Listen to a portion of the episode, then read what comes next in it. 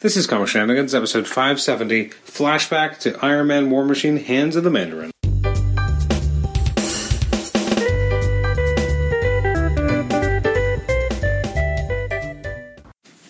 Welcome to the Comic Shenanigans podcast. I'm your host, Adam Chapman, and this is episode 570. It's our flashback to the uh, Iron Man War Machine storyline called Hands of the Mandarin, which, to be honest, I thought for sure I must have done an an episode of the podcast before, but apparently I never have. So uh, I'm your host, Adam Chapman, and we're talking about Hands of the Mandarin.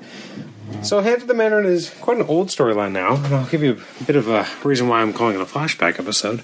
Um, so Hands of the Mandarin, and I feel like I've talked about it numerous times in the podcast before. Maybe it was more in passing as opposed to doing an actual focus on it, because I went through all the listings of all the flashback episodes and I didn't see it there. So there was a storyline in the early 90s in Invincible Iron Man and it crossed over with War Machine and Forceworks at the time.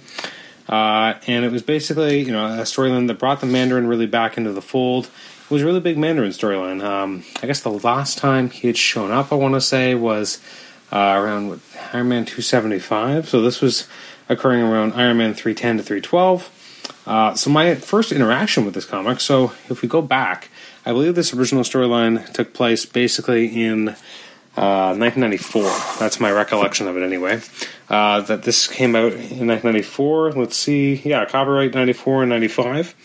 So they started this storyline. Now, my recollection of it and the, how I first came to it is that I remember in 1994 they had the Marvel Action Hour on TV, so I was watching the animated series for both Fantastic Four and Iron Man. Not that they were that great, but as a kid, like you don't know any better.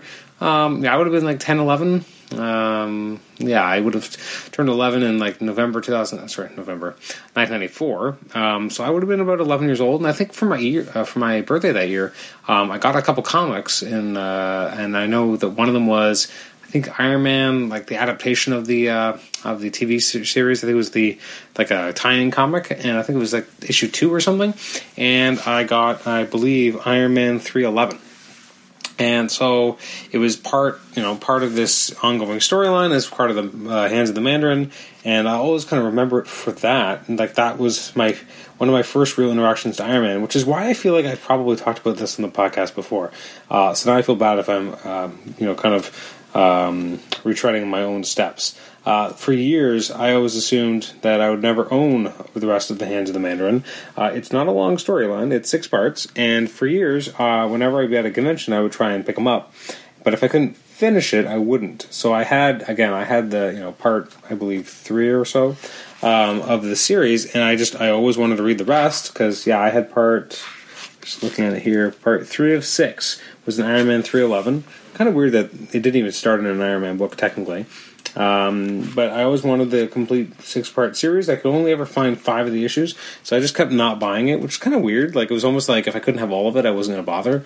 Uh, I remember being in Philly in 2008, and I got close, and I finally found all five, like five of the six chapters, but I just couldn't find all of them, and I kind of said, you know, forget it. Uh, which, looking back, is kind of a ridiculous mindset. What the hell was I thinking? But I just, I guess, I wanted to be able to finish it and read it all, and otherwise, screw it. Um, so for years, I just hadn't had a chance to ever finish it because I never had all the chapters, and but I just had you know fond memories of that particular issue because it was one of my first interactions with Iron Man. I remember reading the um, you know the letters pages and it was hyping up what was to come in the storyline, and it always seemed very exciting. Uh, and again, you know, when you're a kid, everything is more exciting, probably. Um, so yeah, I was you know super super interested and, and kind of super psyched by the entire storyline, uh, and that was kind of it. And then uh, I guess what 2014 I want to say. Let's see, 2013. So I guess this would have been timed for. Well, that makes sense. I'm trying to think. 2013, that's when Iron Man 3 came out. So 2013, you have Iron Man uh, 3 comes out focusing on a character called the Mandarin, but not really the Mandarin.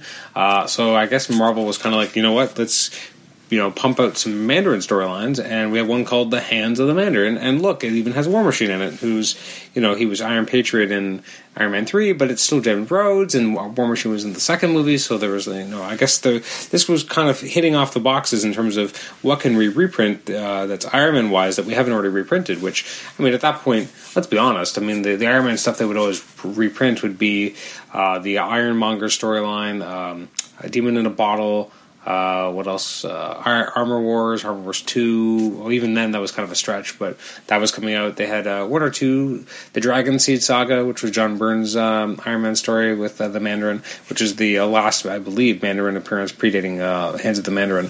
So you had all these like kind of disparate you know, you have a few collections that everyone would kind of look at as these are the ones you reprint. And there was a lot of Iron Man material that just wasn't really up to that, uh, or wasn't part of that, which is kind of interesting because you know we think of Iron Man very differently now. Obviously, I mean, I was a f- I, I'm not going to say an OG Iron Man fan or anything, but you know, I first came to Iron Man. You know, uh, my first interaction was obviously in this comic with the Hands of the Mandarin, but it was like a one-off. I never saw an Iron Man issue really again uh, until Heroes Reborn, and uh, Heroes Reborn was big for me because I was that was what '96, so I was 13 years old. I was I was prime. I was right in the right spot. And I remember like getting my mom. She went to Portland for a convention or um, a medical convention or a toxicology conference or one of those things. So she went to. I had asked her to go to a comic book store because I didn't really get a chance to ever go to one ever. Uh, and she, you know, went to one, and I think it was like a seedy part of town. So I sent my mom to a seedy part of town to look for comics for me, and she ended up getting Iron Man. Uh, I think it was one, two, and three. Um, and then I wasn't able to find four and five, and then I was able to get six, seven, and everything until the end of the run. For years, I hadn't even read issues four and five. Um, and so Iron Man was like a big deal to me. So it's interesting. My interaction with Iron Man is, you know, predates more modern people knowing who Iron Man is. So whenever I read a Iron Man comic, it's really weird to me now because it's just not the Tony I knew up until you know 2008. Uh, Tony was a very different character. Um, now he is Tony Snark most of the time. That's just how people, most people write him. I'm really curious how Dan Slott's going to write him. If he's going to give him a, make him feel a little bit more like classic Tony. Um, not that you know that's i just feel like sometimes they they go too far kind of like how at times with, in the comic books they go too far with uh, star lord as well um, and again as a fan of you know everything that dna did with uh, with star lord as part of the guardians of the galaxy and, and the annihilation uh, conquest series and everything after that uh, it's really weird to read that and uh, see a very different version of peter quill that's you know not the version i fell in love with. Although you could make the argument that the version I liked wasn't even Englehart's version, which was you know the original uh, Star Lord as well. So it's interesting how people come to things and how they you know their version of characters may or may not end up jiving with what the, the you know the, the larger kind of populace of comic fans end up liking. Um, obviously, Iron Man, the way that Tony Stark is portrayed by Robert Downey Jr. has become that character, uh, for better or for worse. And that's you know it's been ten years of that's the way that Tony is now. Anything that he was before that is different. Anyways, so I'm, i was actually I was trying to talk about Hands of the Mandarin. So for years, uh, again, I had never read the storyline. So finally, in 2013, uh, and I remember seeing this, uh, what we call it, Amazon Fish, uh, probably in 2012, being like, "Oh, uh, Iron Man: The Hands of the Mandarin." I, I was absolutely gobsmacked, and it goes to show that any storyline will eventually get reprinted in some format.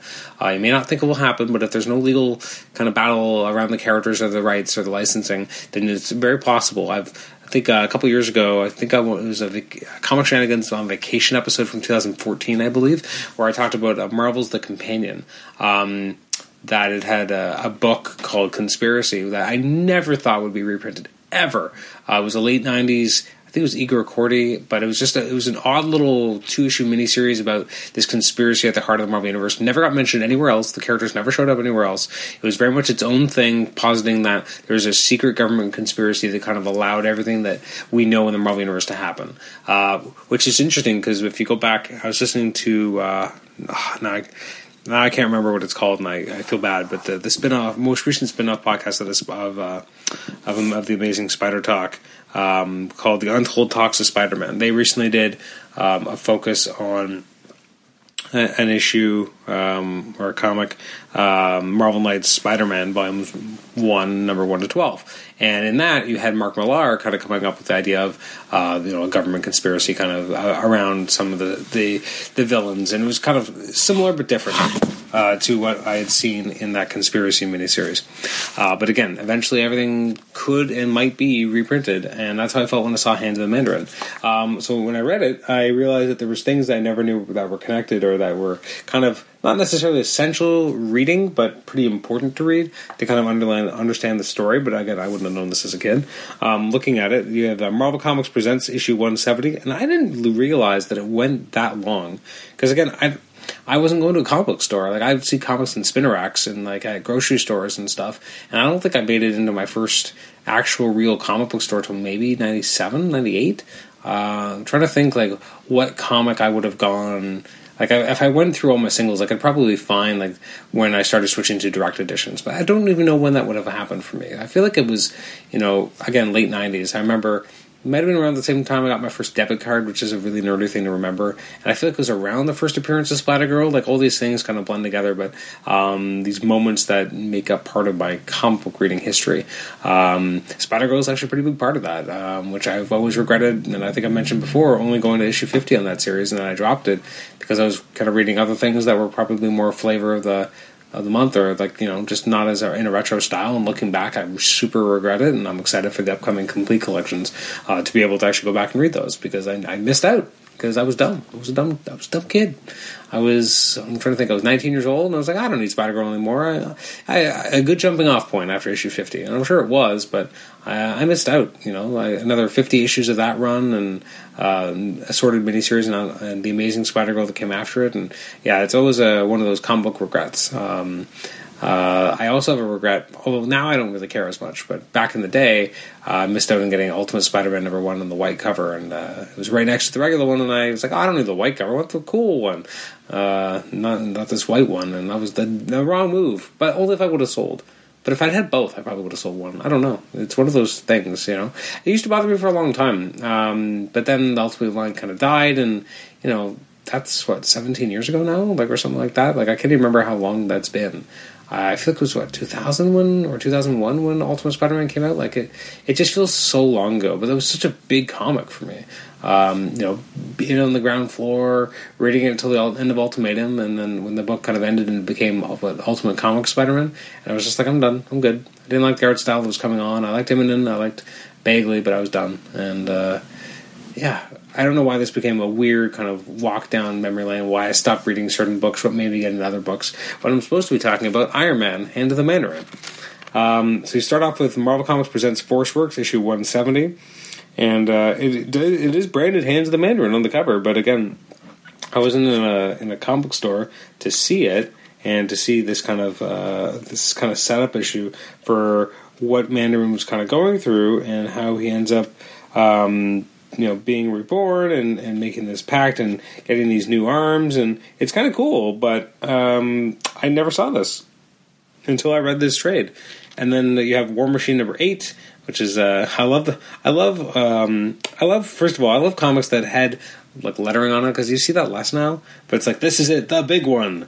And then you have war machine just grabbing iron man. If this is the only way i can get the plans for my tin suit iron man so be it um, I forget how much uh, they were against each other. I actually really like the art. Um, it's by what Gabriel Gecko. I don't know from anything else.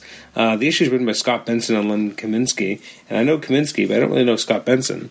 And it's a it's a cool kind of flashback to Iron Man 192, which I know now, and even looking at it is pretty cool. Um, and again, this kind of flashback and uh, all the kind of negative things that have gone and gone through uh, the lives of Tony and Rhodes at this point.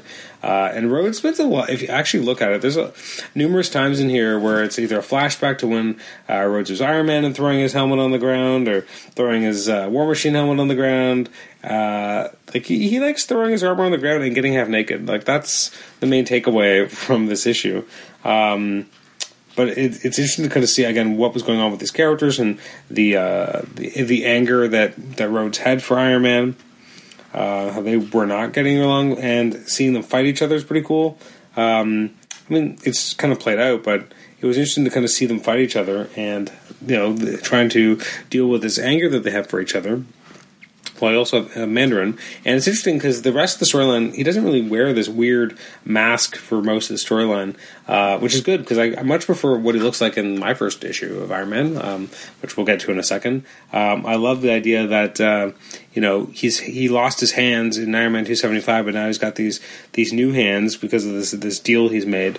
Um, and at the end of, the, of this issue, you have Iron Man being able to kind of shut down uh, Rhodes, and Rhodes is pretty pissed about it and he's like, you know, your days at War Machine are over, and uh, then you go, you know, right into an issue of Iron Man, um, which they're fighting again. Now, the artwork is a lot less clean um, because then you go into uh, Tom Morgan on on the artwork, and it's highly stylized. I do like it, but um, the previous issue was a much cleaner kind of style, uh, cleaner look on the armor, and then suddenly you have much more stylized. Um, a lot like it's interesting. A lot of people will make Iron Man's armor very smooth and reflective, and yet here it's like there's a lot of almost like almost like it's body armor as opposed to being actual armor. Like in terms of the kind of interesting curvature on um, on Iron Man's chest, and how it's just it's just an interesting design. It feels less like actual armor plating and more like just kind of sculpted their to their bodies, if that makes sense. Um, and here we have again another look from Mandarin, which is again more consistent to what he'll have in the rest of the storyline, where he's not wearing the mask um, and he's wearing kind of a. It's you know one of the outfits he has had, but it's uh, I think more stylized here. And uh, again, we get to see some cool uh, fight sequence between Iron Man and War Machine, although I don't think it's nearly as well put together um, as before. And again, we have more flashbacks, um, which make this issue a little bit more redundant because of what we just saw um, in the issue War Machine uh, these two characters, and it's interesting too because it, it was pretty easy for Iron Man to kind of end it, but now here it goes on a lot longer.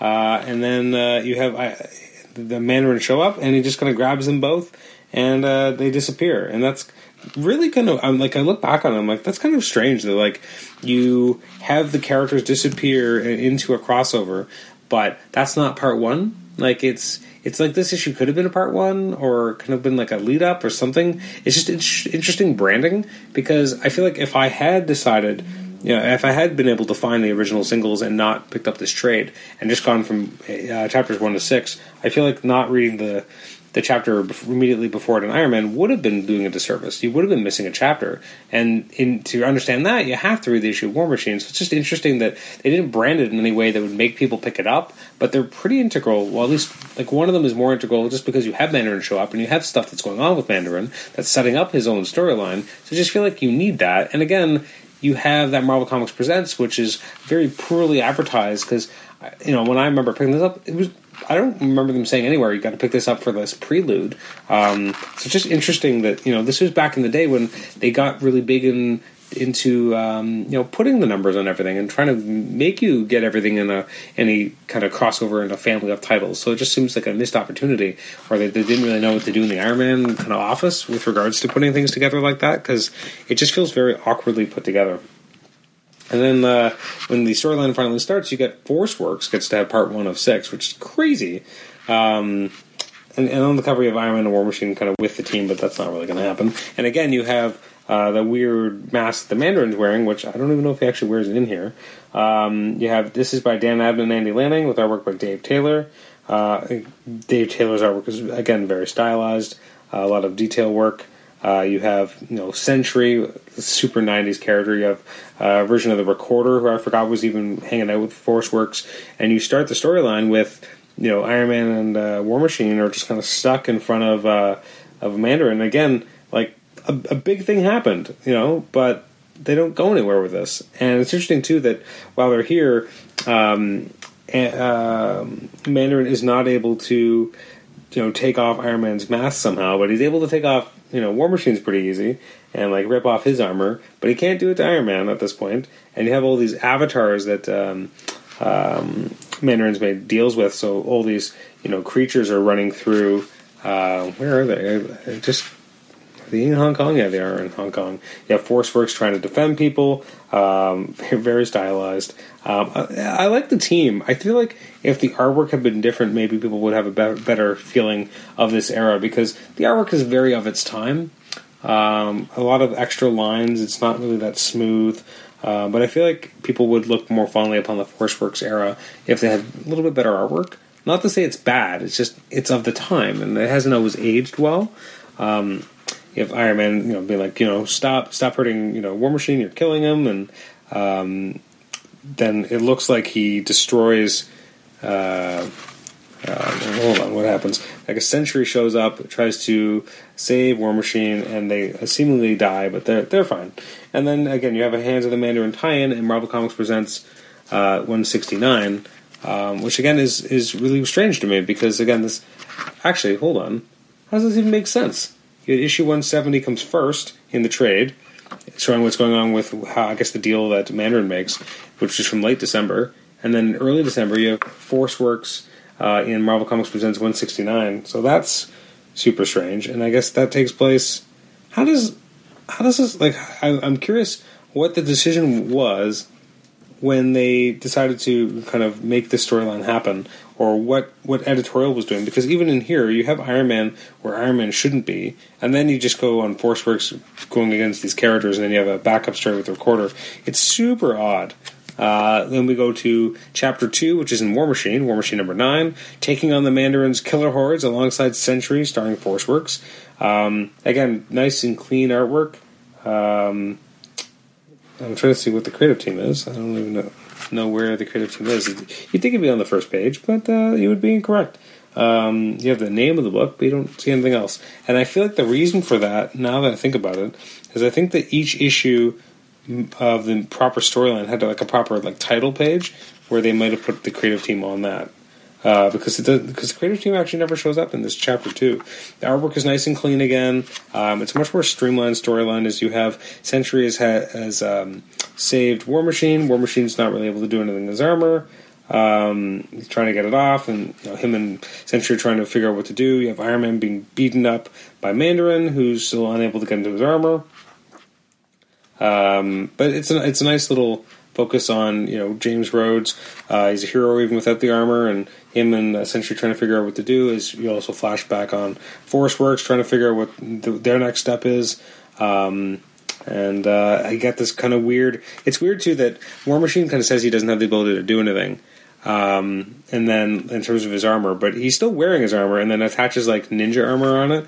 I mean, sure, why not? It doesn't make any practical sense, but it's it's fine. Uh, they they get into their um, I guess their their force works jet, and then they're losing power and they're going down, and that's not really going to change for the next issue. Then you move into Marvel Comics Presents 171, which is more of the story of what happens with Century and War Machine, which again feels odd because we sort of saw a lot with them in that other issue, and this just feels like it duplicates as opposed to really telling a whole different story. Then we get to what for me is the main event. Iron Man 311, Part 3 of Man- uh, Hands of the Mandarin, which is Unmasked by the Mandarin, starring Force Works and War Machine. And again, the uh, the artwork is highly stylized, um, but a lot of fun. Um, again, this issue really is about Mandarin wanting to know who Iron Man is, which it kind of goes on too long.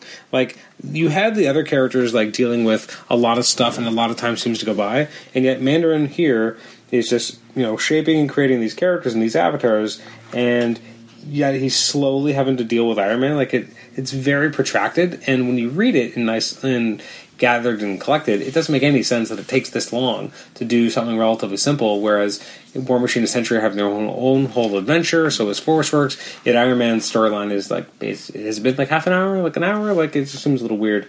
Um, I do like that you have the Mandarin using each of his rings to attack Iron Man, who's basically just standing there and can't do anything for some reason uh, because his armor is dead.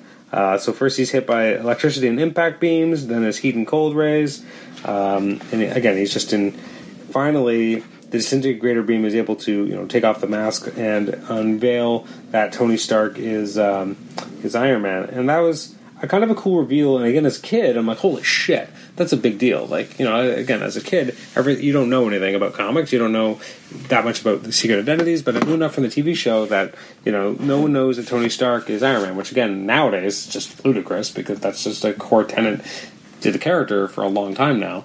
Um, but back in the day, it wasn't. So this was a big deal. Again, you know, this is ten year old me being like, "Holy shit!" He he figured out that he's Iron Man, and again, it, it's a it's a pretty cool moment. And uh, the Iron Man's completely beaten. You have um, Century and War Machine fighting on against the hordes. Uh, which is pretty cool, and I think still reads pretty well. I have Iron Man trying to goad uh, Mandarin into uh, tr- basically disintegrating the beam. Uh, sorry, using his disintegrator beam to get the armor all off of him. So he's finally able to fight uh, uh, sorry, Mandarin on his own. And it does not go well because Mandarin is a, a, master of martial arts, but Tony does get a few licks in until he gets beaten up.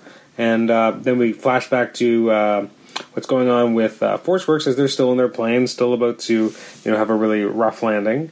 And uh, they smash into something. And there's a great shot of um, uh, what was the name? U.S. agent jumping out, out of the uh, of the of the wreckage and trying to get his, his shield up, and it's not working. And he's you know calling out the Scarlet Witch and Spider Woman, and uh, no one's showing up. And uh, he's like, "Oh, all right, you know, you primitives, you know, who's first? And that's it's a cool kind of badass moment. Um, and then you know Iron Man, uh, Iron Man is you know pretty much beaten uh, at the hands of the Mandarin, which they finally say, "Now my oldest enemy, you die at the hands of the Mandarin," because you have to say that in the storyline.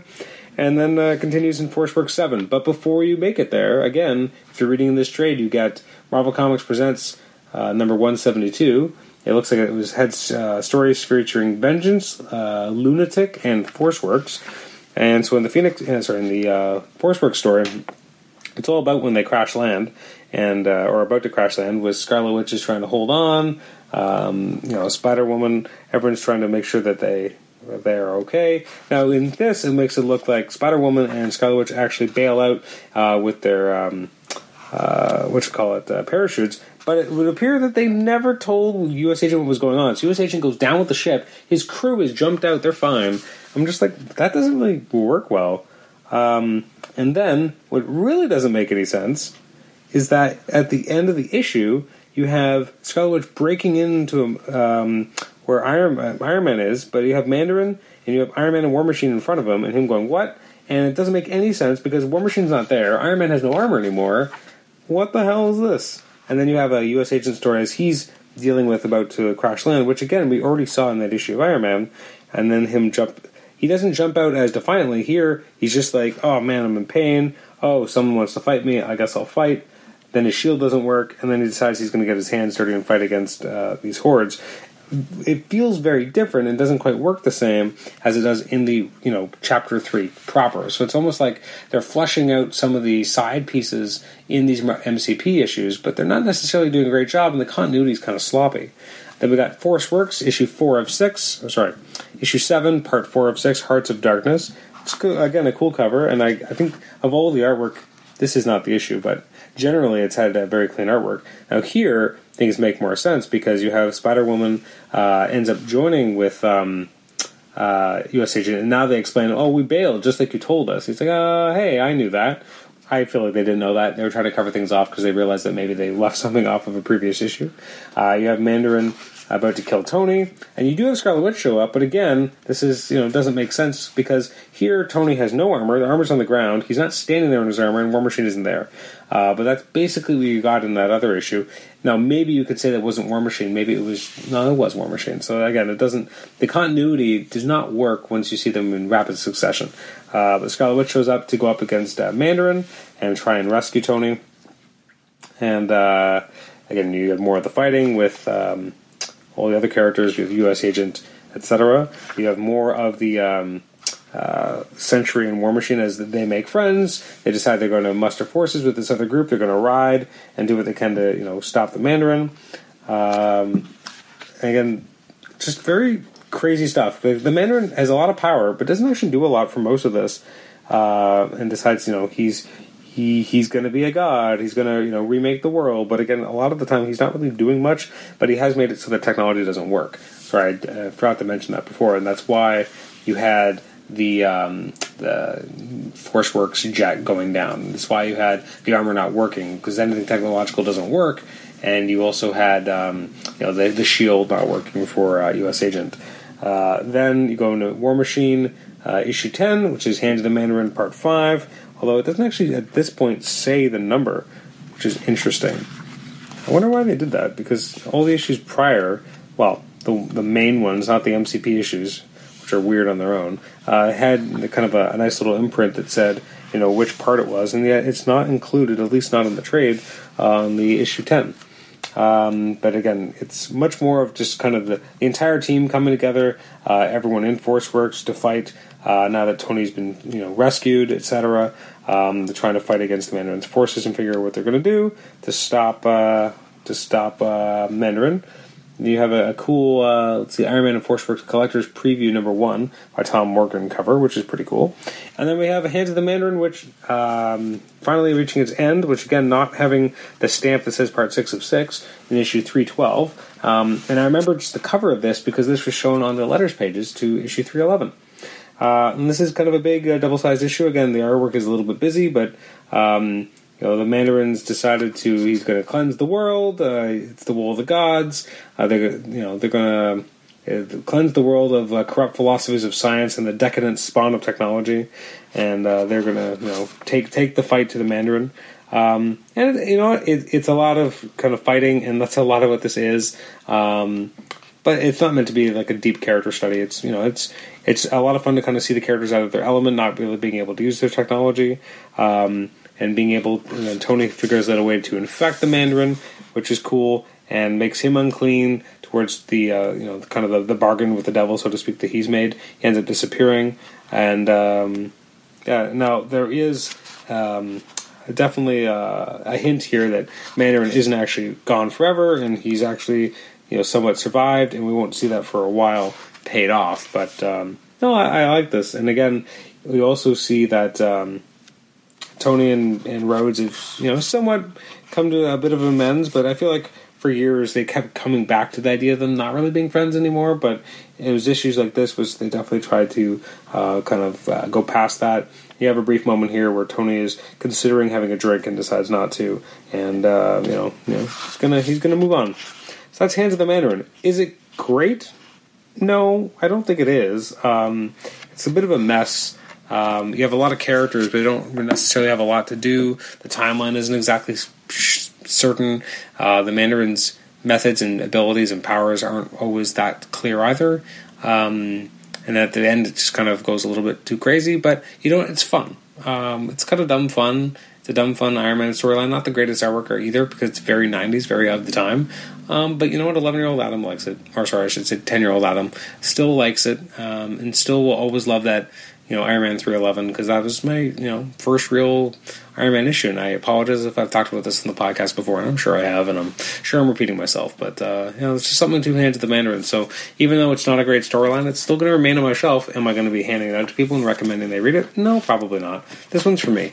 Um, you know, the, there's some things you're going to have because you love them because they're really well written or really great art, and some are just matter to you. Um, you have a personal connection, and it's not necessarily a great one, um, but it's just you know a, a, comic you loved at a certain time of your life or for whatever reason uh, that just kind of sticks with you, and you can't shake it, and you don't want to because it's a good memory.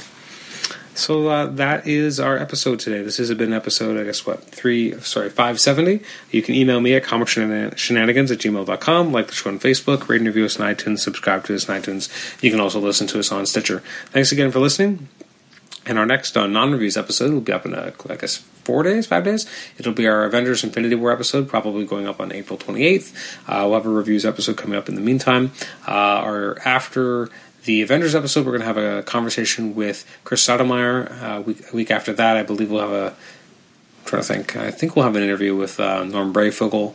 Um, and so we have some other great stuff coming up down the line. We have Ralph, Mach- Ralph Macchio, uh, Jim Krueger, um, some other stuff that's uh, going to be a lot of fun and some great content. So please join us for that. I am your host, Adam Chapman. Thank you so much for listening to Comic Shenanigans, and we'll catch you next time. Bye bye.